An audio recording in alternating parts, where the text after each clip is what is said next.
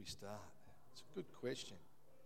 Well, before we start, I know I have not forgotten, Mel, thank you. it's always good having someone at the front reminding you of what to do. Now I know how Mel feels when she's at home and she's cooking. Anyway, um, last week um, we had a, a, guest with us for the first time, and um, I'm really hoping not to embarrass, you at all, uh, Wendy, but Wendy came along and got some prayer from us. And near the end of the service, because she'd mentioned earlier to someone else, I think maybe to Jenny, that she uh, had an issue with her leg, um, uh, some problems, some possible upcoming surgery, etc. And so um, a couple of people prayed for that. Uh, right, right at the end, some people were already having coffee. And um, when do you, do you mind sharing? Do you mind? Can I?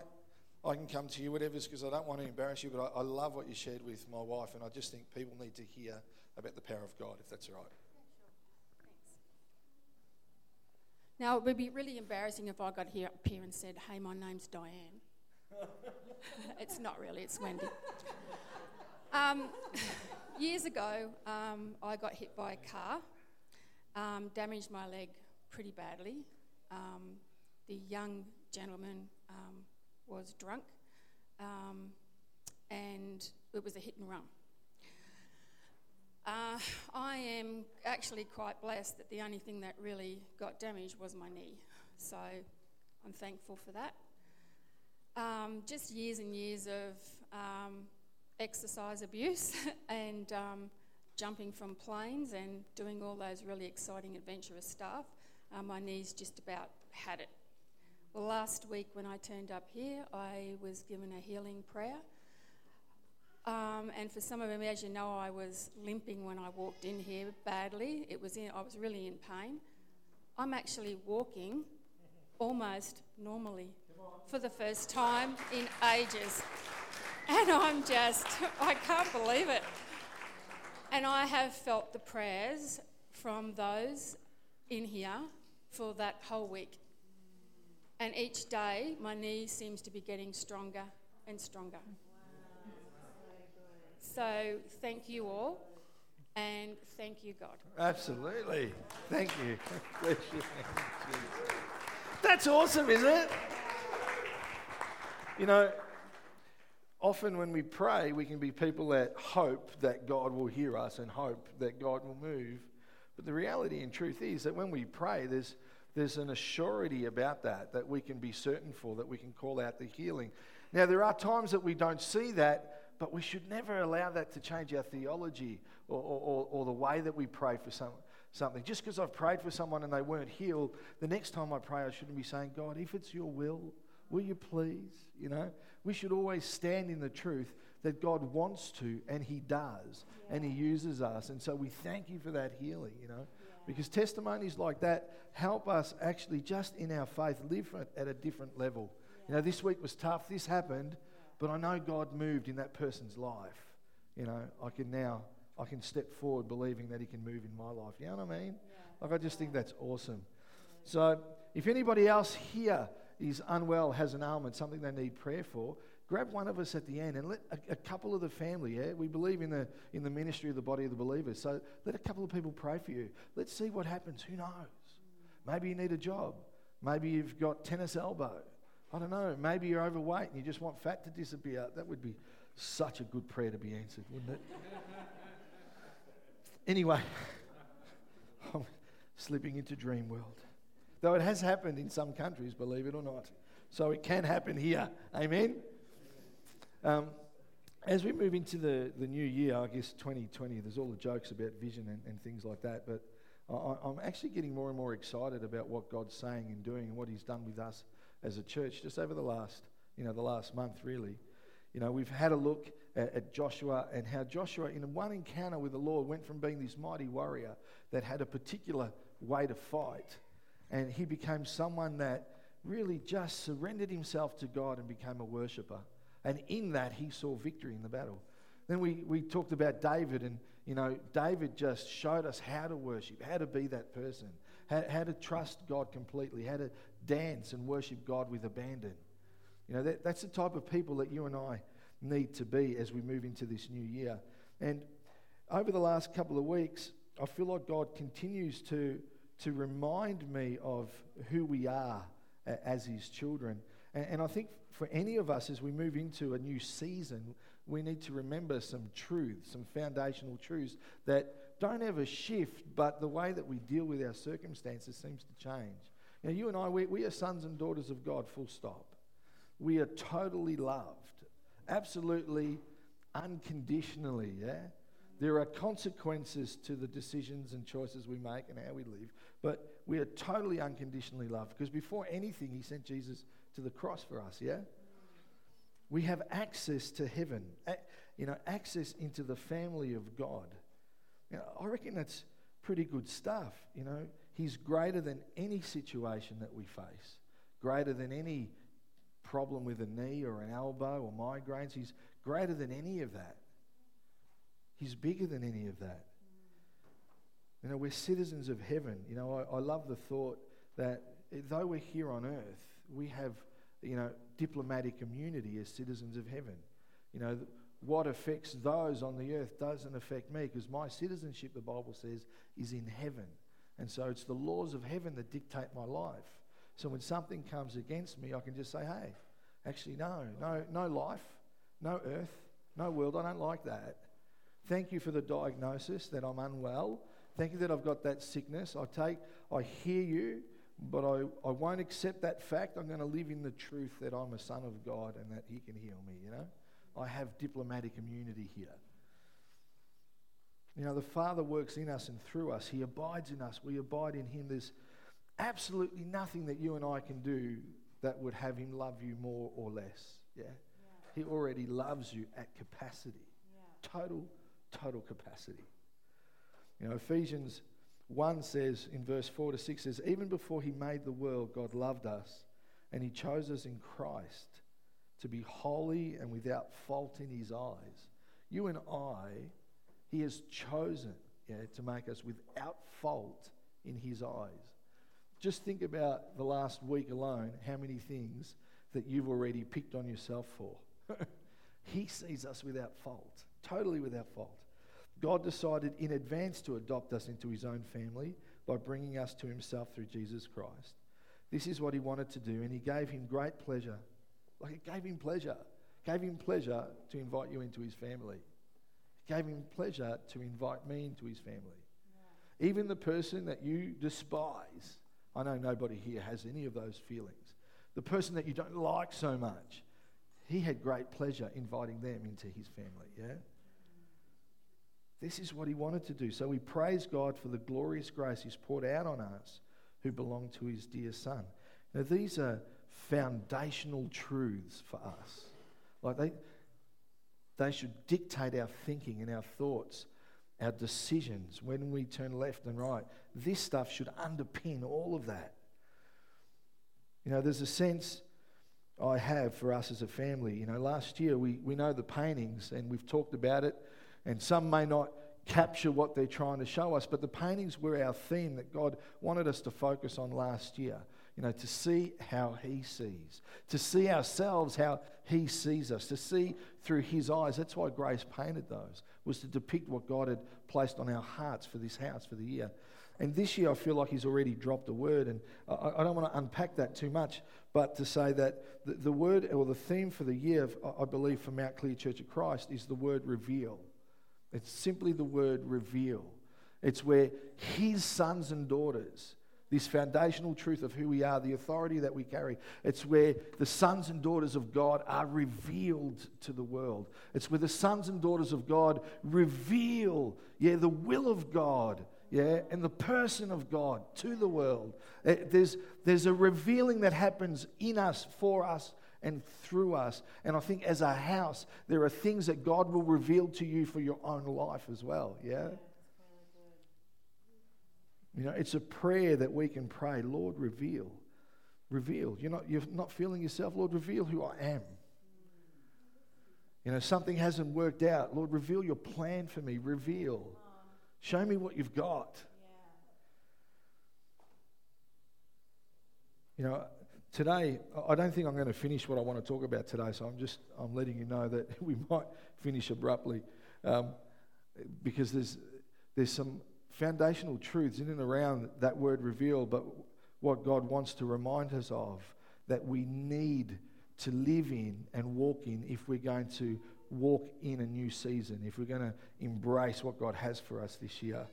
You know, I shared this many years ago, but if you think about it, for those that are parents or grandparents, there are often times, not sometimes, but often times, where we say to our kids, if you do that, if you continue to act like that, here's the consequence. Anyone ever done that? Yeah. Anyone ever done that, and not followed through with the consequence? It's so bad, don't do that. Yeah. Anyone ever said this was a consequence, and then when you get there, you times it by five? And they go, that's not fair. You know, you said it was this. Point is that we've all somewhere said, hey, if you're actually going to continue to do this, here's the consequence. Does that mean that you love your son or daughter less? No, no not at all. It's exactly the same with God. Because there are actions and choices that we make as we live life that bring a consequence with them. And it's not because He loves us less, it's just because there's a consequence of the choice that we made, yeah? Father loves us totally unconditionally, but the way that we think determines some of the things that you and I experience. Yeah. And the truth is that in this life, you and I, we're, we're, passes, we're just passing through, we're passers by. You know, I said our citizenship's not in heaven. The Bible says that. You know, the, I love the King James Version. It says we're sojourners in this world. You know, we're just frolicking through the, you know, 80, 100 years of life, and then we go to be with God for eternity as believers. We're just passing by, yeah? The word also says that as He is, as God is, in this little journey, this little snippet as he is, so are we in the world. It says in 1 John 4:17, this is how love is made complete among us, so that we will have confidence on the day of judgment. In this world, we are like Jesus. You love that? In this world, we are like Jesus. That is our true identity. Yeah? You are worth more than anyone can imagine. You are totally valuable. You are absolutely embraced. In fact, so much so that he chose you and adopted you and sees you without fault even before the beginning of the world. And now, in this little time on earth, you and I, we are like Jesus here. Really hard to fathom when you've had a moment at home giving a child an opportunity to not get a consequence, and they get a consequence. And I know nobody here, but occasionally you might lose your calmness. We don't ever lose our temper, just lose our ability to remain calm. It's all in the language, yeah? Yeah. If you speak it right, it doesn't sound as bad. I don't, I don't yell, just raise my voice to another octave, that's all. our true identity. In this world, we are like Jesus.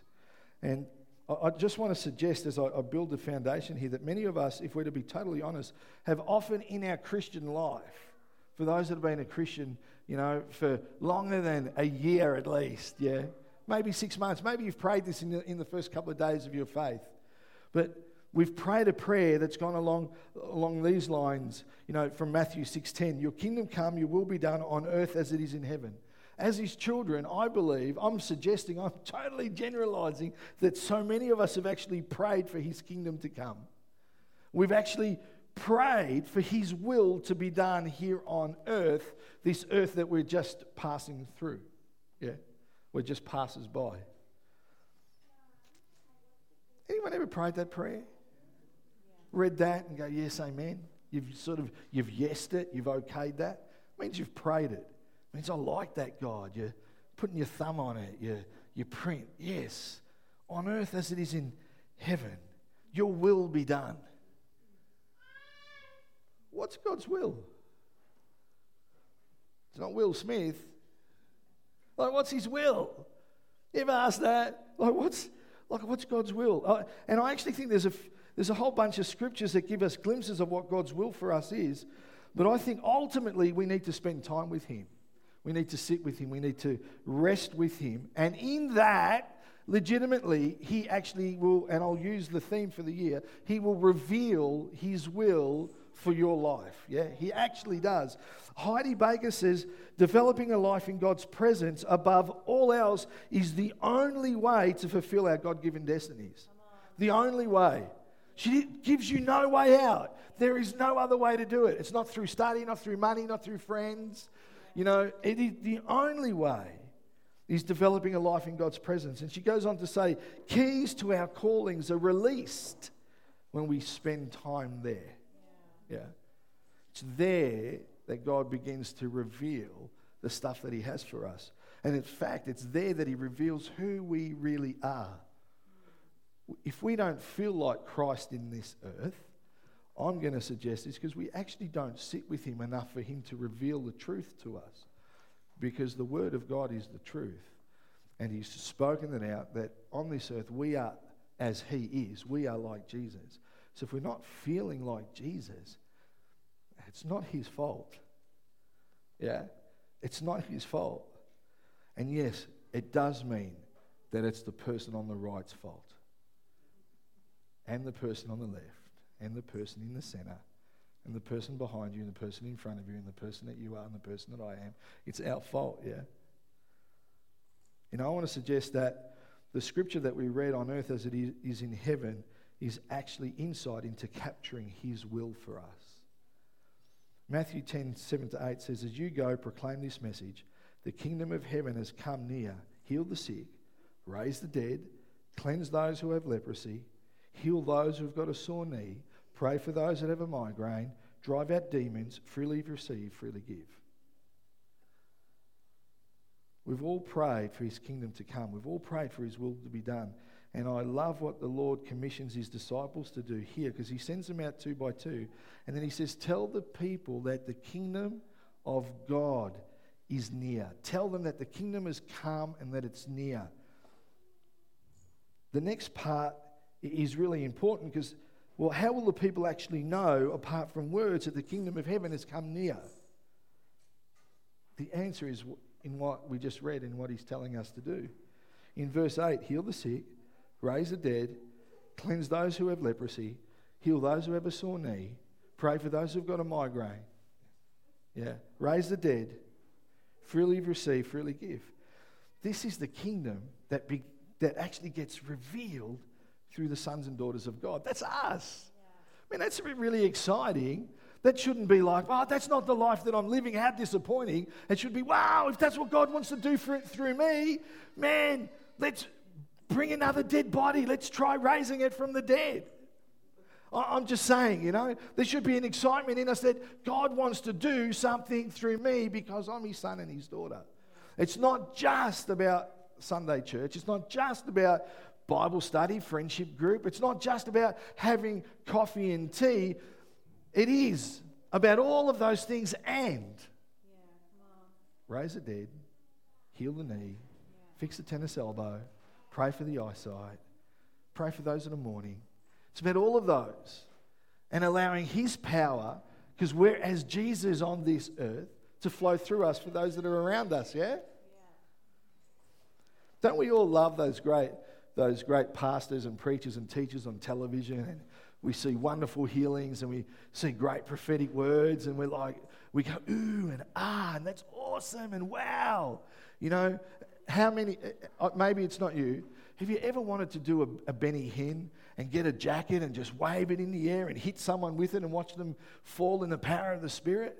I've always wanted to do that. Oh, I don't know if I'd get away with it here, but there are things that we watch and we see that we think, wow, that would be so good. The reality is, we actually can. We actually can step into that space to pray, to lay hands, to, to, to flick the jacket and touch someone and watch them actually, absolutely immersed by the power of God. Yeah?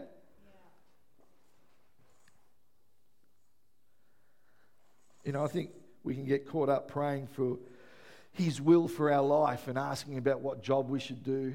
You know, should I be a truck driver or, you know, should I be some fancy, you know, designer? Should I, should I work in a coffee shop? Or should I be a missionary? You know, what should I do? Should I be a surgeon?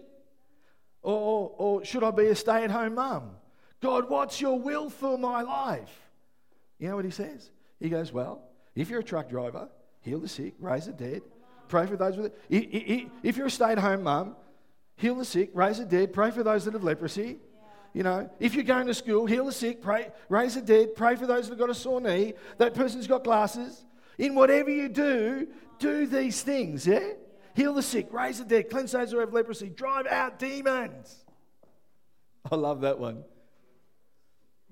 You'll get there one day. It's good fun. That's for another story. We're praying for his kingdom to come. We're telling people that it's close to them and they actually see it and witness it through us. It's revealed through us.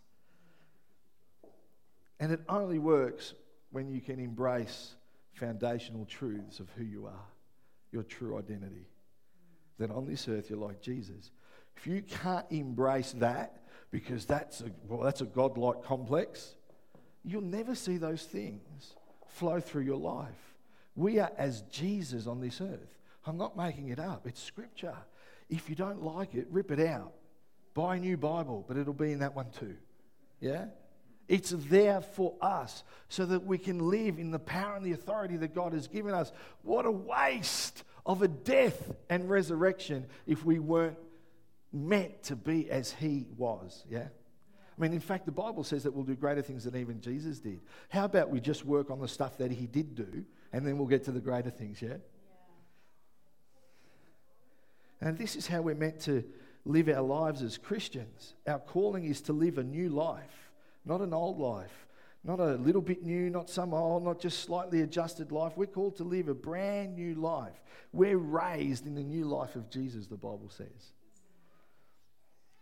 You know, that means we think different. We, you know, we speak different. It means that we do different. It means that we are different. In Romans 6, I think makes it clear on how you and I are meant to live. Yeah?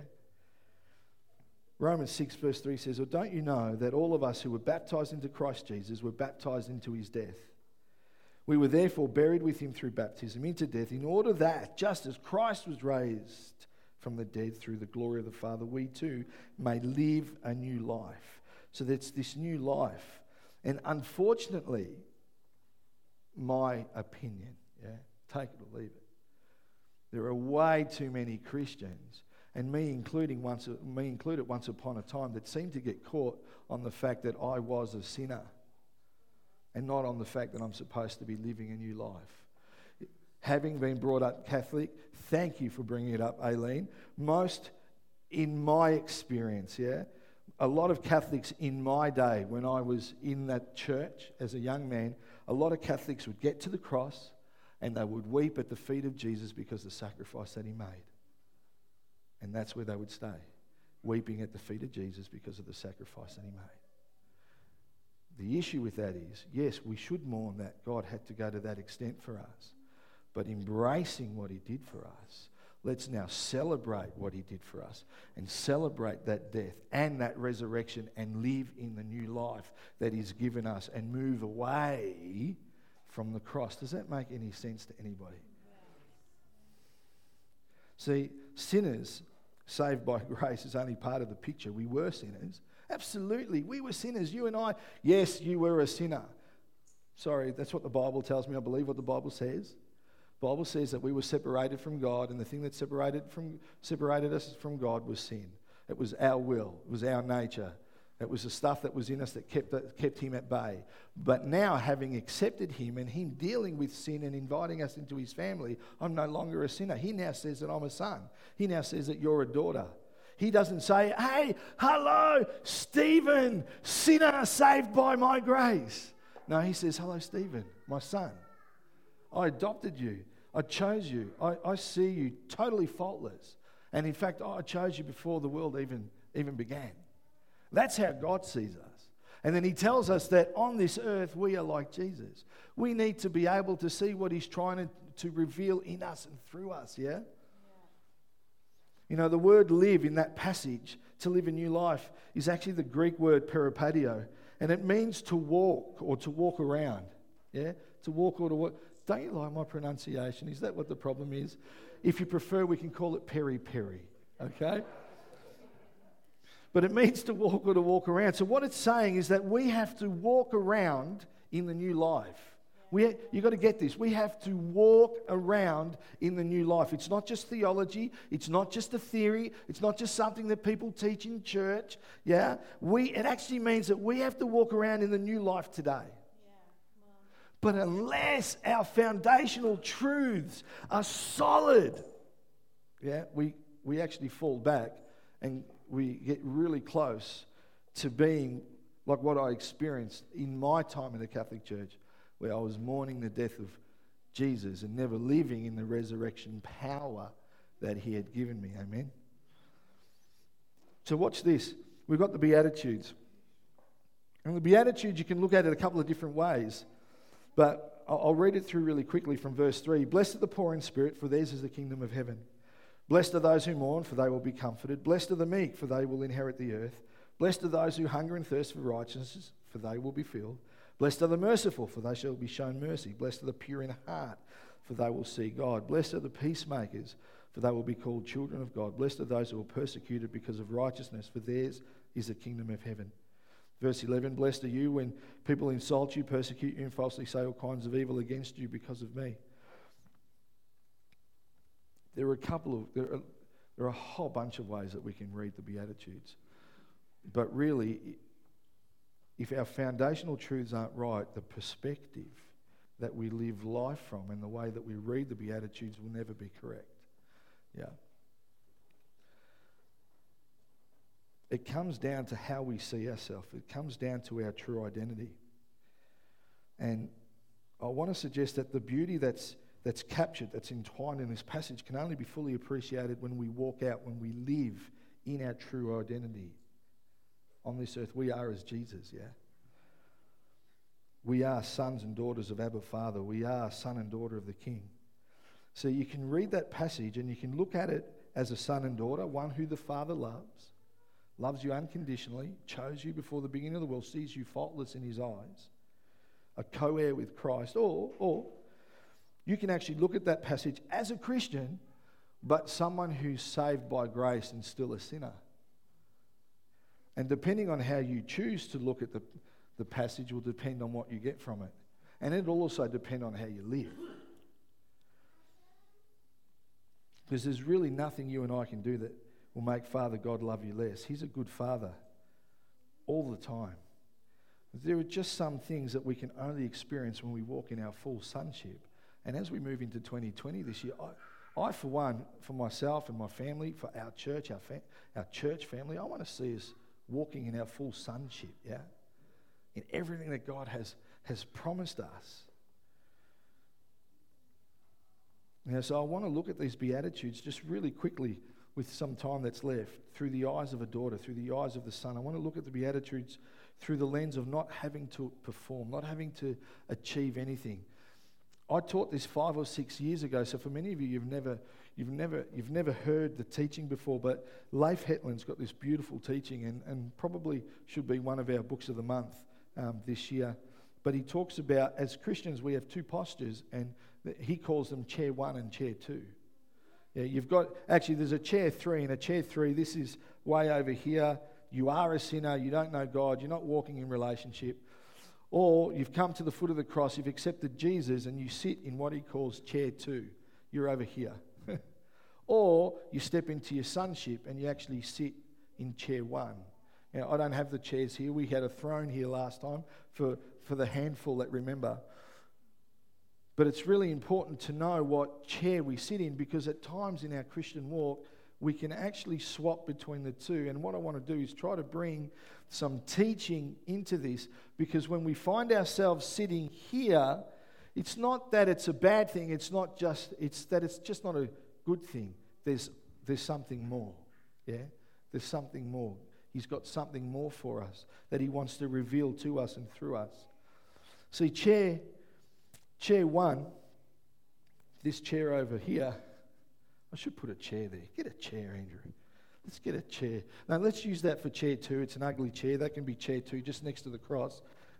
Of course, my office is locked.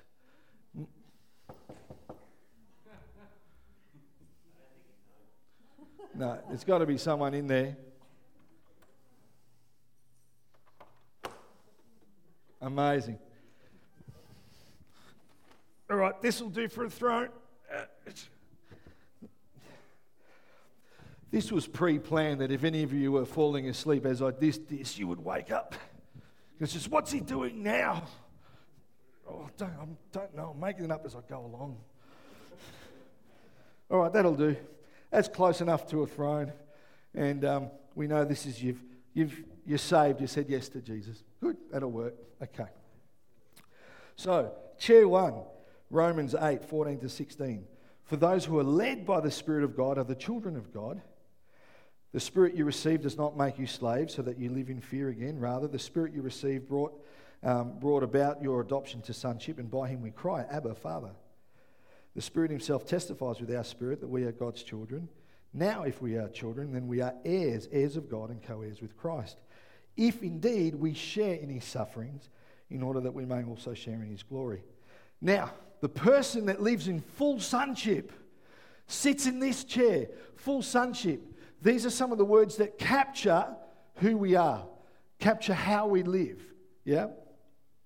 Commitment to our faith. Yeah? We're saved. You would call that the gospel of the kingdom. We feel his love and we see his face. We actually see his face. We believe that. We sing songs about it. We're living from God rather than for God. Because I don't know if any of you get this, many of us in our Christianity have lived for God rather than from God. We've done things for God rather than being sent by Him. Yeah? There's a difference, total difference. Sonship, doing what, jumping on board with what God is blessing. Yeah? This is where the supernatural is totally natural. This is where we dwell in habitation and not hope for a visitation. Yeah? We have security. We receive there. Things are revealed there. That it's actually, it's what Leif, Leif calls the hard work of rest happens there in that chair. It's where we have access to the Father. It's where we walk by the Spirit. Now, chair two, the saved by grace, sinner saved by grace. Believe it or not, I'm going to reference Romans 8, 5 to 8 for that. Those who live according to the flesh have their mind set on what the flesh desires but those who live in accordance with the Spirit have their mind set on what the Spirit desires. The mind governed by the flesh is death. But the mind governed by the Spirit is life and peace. The mind governed by the flesh is hostile to God. It does not submit to God's law, nor can it do so. Those who are in that realm of the flesh cannot please God. It's because we aren't seeing things the way that He's seeing them over here. We've accepted Him and we're saved, but we're not living fully in all that He has for us. So, some of the words for this chair over here are compromised. We're still saved, but it's not the gospel of the kingdom, it's the gospel of salvation. We're living for God, not from God. We don't actually, we haven't fully embraced that we're sons and daughters. We still have an orphan type mindset. I can disappoint him. What happens if I disappoint him? We ask God to bless what we're doing rather than jumping on board and working with what God's blessing. Yeah? We strive, we're insecure, we have fear. All of us can slip in between these two chairs, yeah? So some of these, you'll, for me, there are times that I'm insecure. Before I get up to preach, there are moments that I'm insecure. I shouldn't be. I'm a son of God. He's given me everything that I need, but unfortunately, occasionally I'm over here and it's like, oh man, you know, I hope it comes out all right. What happens if it doesn't? What happens if the people don't like it? Over here, the person says, well, it really doesn't matter if if they don't like it, you're not preaching to them. You're, you're preaching, for, you know, from Him and, and, and for Him. He'll like it. You know, there's a difference. It's a difference. Over there, we're restless. Over there, we're looking for the next visitation from God. And we go from church to church to church to church, chasing where God is rather than just living in habitation, living with Him. Yeah. Over there, we can have a childish attitude. We can walk in the flesh and we have a doubt filled prayer life. And I keep saying we can sit in both of those chairs. We interchange between them. But if, if we're going to grab all that God has for us this year in 2020, we need to realize when we're there so that we can get up and we can move ourselves over here. Yeah? Because it's a, you're saved. You're not over here. You're not separated from God from eternity. You're actually going to have eternity with God forever. But the difference between the guy that swings his thing and, and he sees healing happen and, and people that pray and preaching in front of millions and all of that stuff that we watch and go, ooh and ah, is just they've picked themselves out of chair two. And they go, no, I'm a son and daughter of God. I'm going to believe when I pray for people, they're healed. And I'm going to believe when I speak, God speaks through me. Yeah, and when the words come out, there's life and life abundant. And I know that life's not good at the moment, but I won't dwell on that. I won't be fearful about that. I'm going to trust God in it. Come on. Yeah. The Beatitudes. Blessed are the poor in spirit, for theirs is the kingdom of heaven.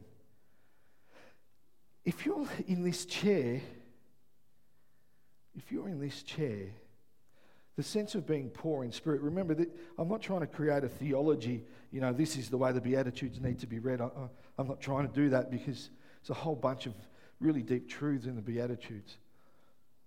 And there's a real deep truth about being poor in spirit. But if you're living in this chair, being poor in spirit almost takes, takes the meaning and fashion of, of being poor. You're a beggar, you're poor in spirit. So it's like, please, God, I need this. Please, God, I want you to do this. You know, the, the, it, it's it's not a confidence that, hey, Father, you know, my kids, when they come to me and they want something, even if it's unreasonable, they don't beg me for it. They might torment me for it, yeah? But they don't beg me, or oh, please, Daddy, please, can I have another bowl of food? It's not like that. When, when my kids ask me for something, it's like, hey, Dad, when I'm 18, do you reckon you could get me that, that Ferrari?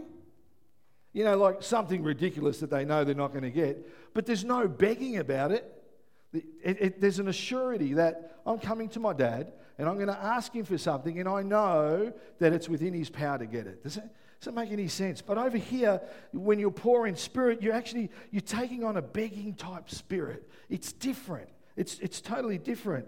You, you never feel good enough. You feel that you fall short all the time. And so you beg for the kingdom of heaven. You beg for God's mercy. Yeah? You, you beg for God's favor because we're, we're poor in spirit. But God says, Hold on, you're my child. Get up out of that chair. Move over here. As a chair one person, they see the second part of that verse. For theirs is the kingdom of heaven. We were poor in spirit, but now we abide in God and He abides in us. So Jesus lives in us. Yeah? Theirs is the kingdom of heaven. Colossians 1 17, 20 says, He's before all things, and in Him all things hold together. And He's the head of the body, the church. He's the beginning and the firstborn among the dead, so that in everything He might have supremacy. For God was pleased to have all His fullness dwell in Him. And all His fullness dwells in Him. And where does Him live? In us. So if the fullness of God is in Jesus, and Jesus lives inside us by his Spirit. And the scripture says that on this earth, we are as he is. We are Jesus on this earth. We read it, yeah? We can't think like that. We shouldn't. And so when we catch ourselves thinking like that, it's like, oh my goodness, that's, that's not who he created me to be. What time to get it? I don't, I don't want to think like that. I'm going to come over here. Thank you. I'm in heaven. I'm in his kingdom. I'm a citizen. I'm seated at the right hand of the Father with Jesus. I'm going to talk to God directly. I'm going to see Him face to face. There's a difference depending on where you sit, depending on where you find yourself. Because depending on what life does, depends on where you end up. And some of us have a tendency of defaulting over here. Some of you may have a wonderful default directly over here. I've got this beautiful thing in the middle called a wife who drags me out occasionally, you know. What are you worried about money for? You know? What are you worried about that for? Get over here. I told you it'd be all right. Yesterday, Mel rang me and uh, she said, Have you looked at the church finances? Oh, no, I don't want to do that, love. Oh, my goodness. Fear, trepidation. It's almost like being on the Titanic and seeing the iceberg. Oh, God, no. Right? She goes, Have a look. There's been some money deposited. There's enough money to do this, this, this, and that. I told you it would be all right. I told you to trust God. So, what she was saying without saying it was, but no, you have to sit in this chair. You've got to worry and be fearful and insecure. Anyone ever been there? Yeah. But God wants us over here, he wants us sitting there as His child. God's placed His fullness in Jesus and He lives in us. So you and I, we cannot be poor in spirit. Cannot. Jesus lives in you. Fullness of the Father is in Him. You cannot, you cannot, you cannot be poor in spirit. Our spirit is rich because we're over here. Yeah. And we were poor in spirit once. We're not poor in spirit now.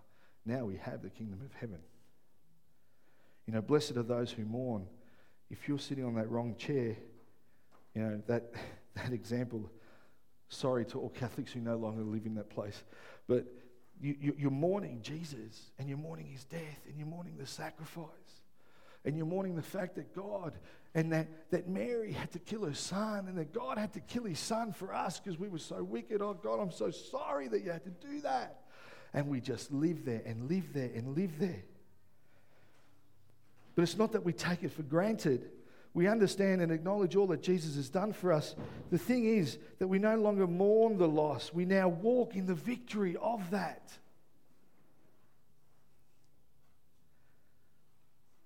Imagine if the disciples stayed at the place where Jesus was crucified. Imagine if they stayed at the tomb. Imagine if they never, never got past that. Imagine if they just stayed there and they just wept for the rest of their lives we've lost our Saviour. We wouldn't have a gospel, wouldn't have most of the stories with red letter text. Any of them, really. We wouldn't have any of that. You know, I've got an auntie, and I've shared this here before. And um, my uncle died many years ago now. My dad's been, my dad passed away about 16 years ago. My uncle passed away, I, I think, after my dad, um, let's say 13 years ago. My auntie is still mourning my uncle. She doesn't want to live life, doesn't like going out, catches up with my cousins, her kids, for Christmas and Easter because they organise it, but she has no real desire. She actually looks lifeless. My mum, on the other hand, not that she celebrates my dad's death, but she's learnt to move on. Yeah? She's not going to live in that place of mourning forever. And sometimes you and I, we have to live this new life even when we're in a place of mourning, even when life just sucks. We have to do what that Greek word peripateo said, and we need to walk around in that new life. Yeah? See, the person in chair one, you know, they've mourned the loss of Jesus, but now we embrace the new life. And so we allow Father, Abba, Daddy to comfort us. We allow Daddy to encourage us. And we walk around with Him, freely giving, freely receiving.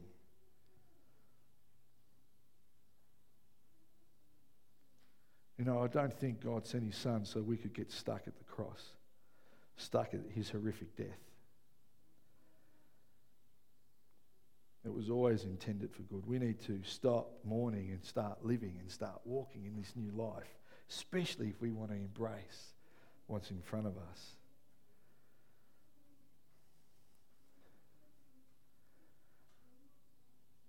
I'm going to finish I, have just got so much, but I think you're capturing what I want to say. And then I want to pray.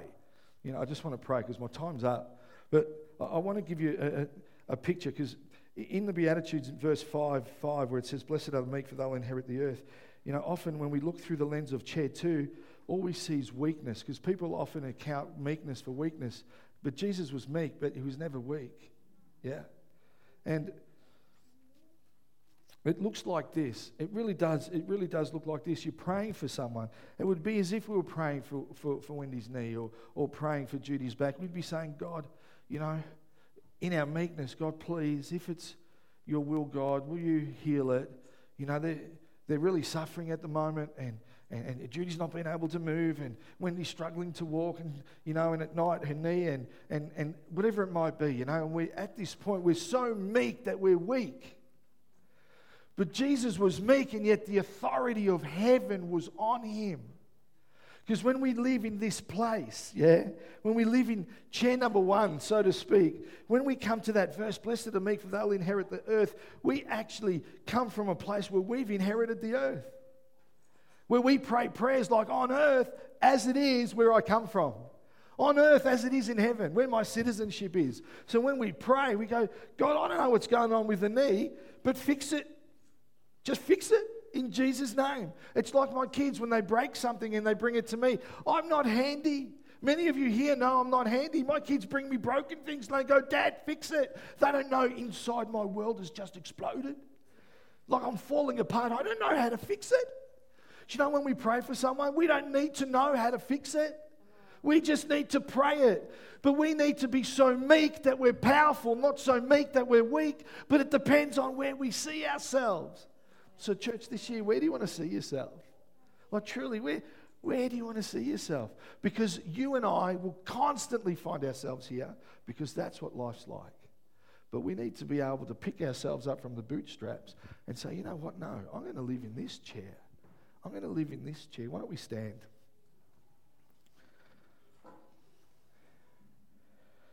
You know, the person that lives in that chair, he's gentle yet strong. Gentle, not weak. Yeah? our citizenship's in heaven. Our authority is from heaven, isn't it?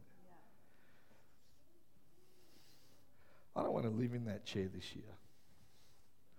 I want to grab hold of our, found, you know, our foundational truths. I am, you are a son and daughter of God. We are valued.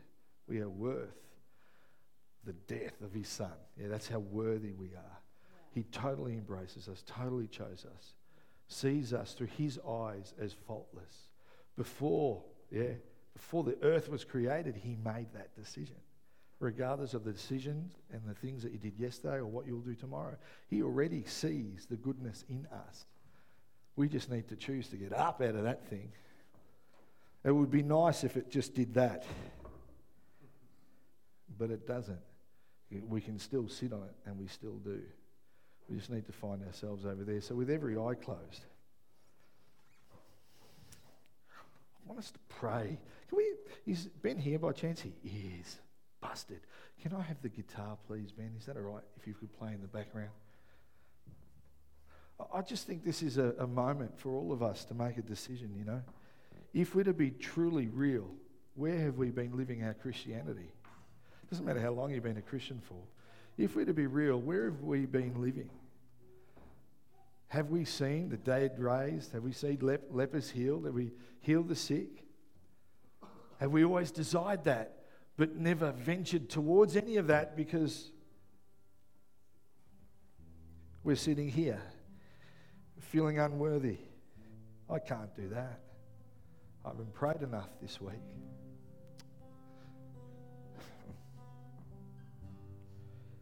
I can't do that. Haven't spoken with God enough this week to be able to pray for someone to be healed. Can't do that. You don't know what I've been like at home this week. Haven't spoken to my wife well, my husband well, my kids well. I, I'm not worthy of that. I can't do that. Thank you, God, that I'm saved. But I'm just going to stay here and I'm just going to cling to the cross. Or where we realize that He can't love you any less, He can't love you anymore because He's actually positioned us here yeah. in this chair. Yeah. So, regardless of what you've done, not done, regardless of what the enemy in your mind and in your thoughts wants to tell you, you can actually step into your sonship like that. You can step into the authority that God's given you just like that. You can lay hands and pray and believe regardless of what you see. And it's got nothing to do with what your week has held. It's got nothing to do with what you've done. You don't need to know how to fix someone, heal someone, restore someone, refresh someone. You just need to know how to be Jesus because you and I, the scripture says really clearly that as He is, so are we. We are like Jesus. I want to be like Jesus this year. I want to see breakthrough in the lives of the people around me. And so maybe the breakthrough that those around me need is for me to step into a place of authority and sonship. I want to see people healed. So maybe that needs one of you to step into the reality and truth that you're a son and daughter of God, filled with Jesus, who's filled with the fullness of God, so that when you pray for them or lay hands on them, they can be healed. Maybe the difference between an empty chair and a full chair is us stepping into all that God has for us, realizing who we are in Him. Yeah? Moving out of there and beginning to live where He's destined us to live. And you discover that when you actually just sit with Him, rest with Him in His presence. Yeah? So, today, if you want to make that shift in your thinking, shift in that physical chair, I don't want you to worry about those that are beside you. In front of you, don't worry about your children or your husband or wife. But you know that there's more to this life that you can live. You've experienced it at times. But you know at times you just find yourself living in that other chair. Yes, you're saved but you're not experiencing that victory, if you want to make a change for 2020, I just want you to raise your hand. If that's you today, I just want you to say, hey, that's me, God. I want to live in that chair. I want to pick myself up. Give me the will and the strength and the energy to live in chair number two. I don't want to live in chair number one. I don't want to think that way. I don't want to believe that way. I don't want the enemy to confine me to that place. I want to move into this place. I want to totally embrace my true identity. I want to live in all that you have for me. I want to see it revealed in me and through me for those that are around me. Father, Lord, with all the hands that have been raised, God, even the silent prayers of the heart, Lord, I ask that, Lord, this would be a, a, a moment that, Lord, we draw a line in the sand, God, but Lord, as is often said in this place, God, we draw a line in the sand so that we can say, I never want to go back there. Lord, allow us to draw a line in the middle of the two chairs to say, I know that at times it's almost inevitable, God, but Lord, don't let me go back there. Don't let me sit in that chair again. I thank you for my salvation, but God, I want to live in my sonship that those that are in our community might discover a true, living, powerful, healing, loving God. Lord, I'm sorry for the times that I've sat in chair one. Lord, I'm sorry for the times that I've not allowed your power and authority to work through my life. I'm sorry, God, that though I'm saved, God, I, have not been a great witness because I, have been caught, Lord, or almost navel gazing, God.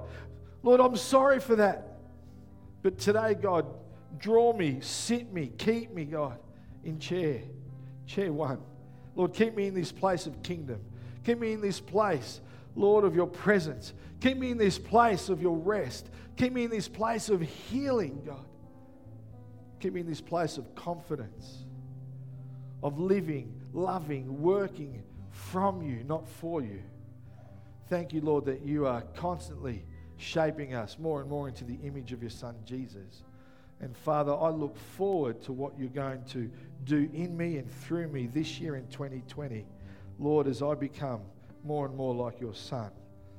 And everyone said, Everyone said, Let's live in chair number one. Let's be a kingdom of heaven people, not a kingdom of salvation. Let's be a people that can actually live for Him and with Him and through Him in power and might in Jesus' name. Amen.